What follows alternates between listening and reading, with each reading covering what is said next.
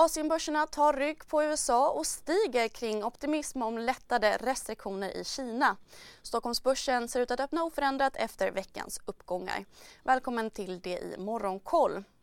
Shenzhenbörsen stiger 2% Shanghai 1% och även Hongkongbörsen stiger drygt 1 stärkt av techbolagen Meituan och Alibaba som är upp 5 respektive 3,5% Kinas tjänste-PMI steg till 48 i december och EU kräver nu ett negativt covid-test av inresande från Kina från och med söndag. Vidare ska Kina lätta på reserestriktioner mellan fastlandet och Hongkong med start på söndag. Och det efter att gränsen mellan Hongkong och övriga Kina varit nästan helt stängd i tre års tid under pandemin. Tokyobörsen stiger en halv procent. Den japanska yenen stärks ytterligare mot dollarn till 132 yen. Och I USA dämpades humöret efter ett hökaktigt Fed-protokoll igår. Men indexen hann återhämta sig något till stängning och S&P 500 och Nasdaq stängde upp lite över en halv procent vardera. Centralbanken signalerade att de vill behålla ett högre ränteläge tills dess att inflationen kommit ner och gav ingen prognos om att sänka räntan under 2023. Energibolag tillhörde förlorarna kring fallande oljepriser. Ett fat Brent kostar nu närmare 79 dollar. E-handels... Expressen gör varje vecka podden Politikrummet där vi djupdyker i det senaste och viktigaste inom svensk politik. Med mig, Filippa Rogvall, som programledare tillsammans med mina vassa kollegor. Och det är ju ni som heter... Thomas Nordenskjöld. Anette Holmqvist. Och Viktor Bartkron. Politikrummet kommer med ett nytt avsnitt varje tisdag. Vi hörs.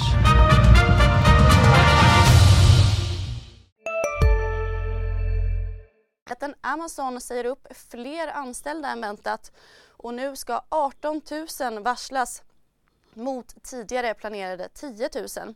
Aktien steg 2% i efterhanden.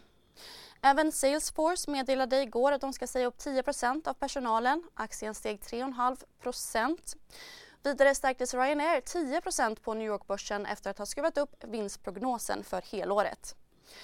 Så till Sverige. Nu nobbar en tredje storägare Bonnier News bud på magasintjänsten Readly. Det är tredje AP-fonden som motsäger sig budet om 12 kronor per aktie. Och marknaden ser ut att räkna med en räntesänkning från Riksbanken i november men Danske Bank spår istället att räntan sänks med en procentenhet tidigt nästa år. Det skriver banken i en ny prognos. Danske Bank räknar även med att styrräntan höjs en sista gång i april till 3,25 procent. Idag är det halvdag på Stockholmsbörsen som stänger klockan ett. Finnair är först ut bland de nordiska flygbolagen att presentera trafiksiffror för i december. Och imorgon så kommer veckans tyngsta agendapunkt från USA, nämligen eh, sysselsättningssiffran NFP som vi snackar upp i studion klockan två. Men innan dess kan ni följa börsöppningen strax efter nio här på di.tv.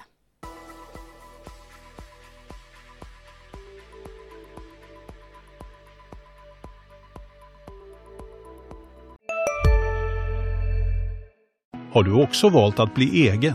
Då är det viktigt att skaffa en bra företagsförsäkring. Hos oss är alla småföretag stora och inga frågor för små. Swedeas företagsförsäkring är anpassad för mindre företag och täcker även sånt som din hemförsäkring inte täcker. Gå in på swedea.se företag och jämför själv.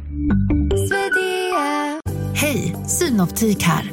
Hos oss får du hjälp med att ta hand om din ögonhälsa.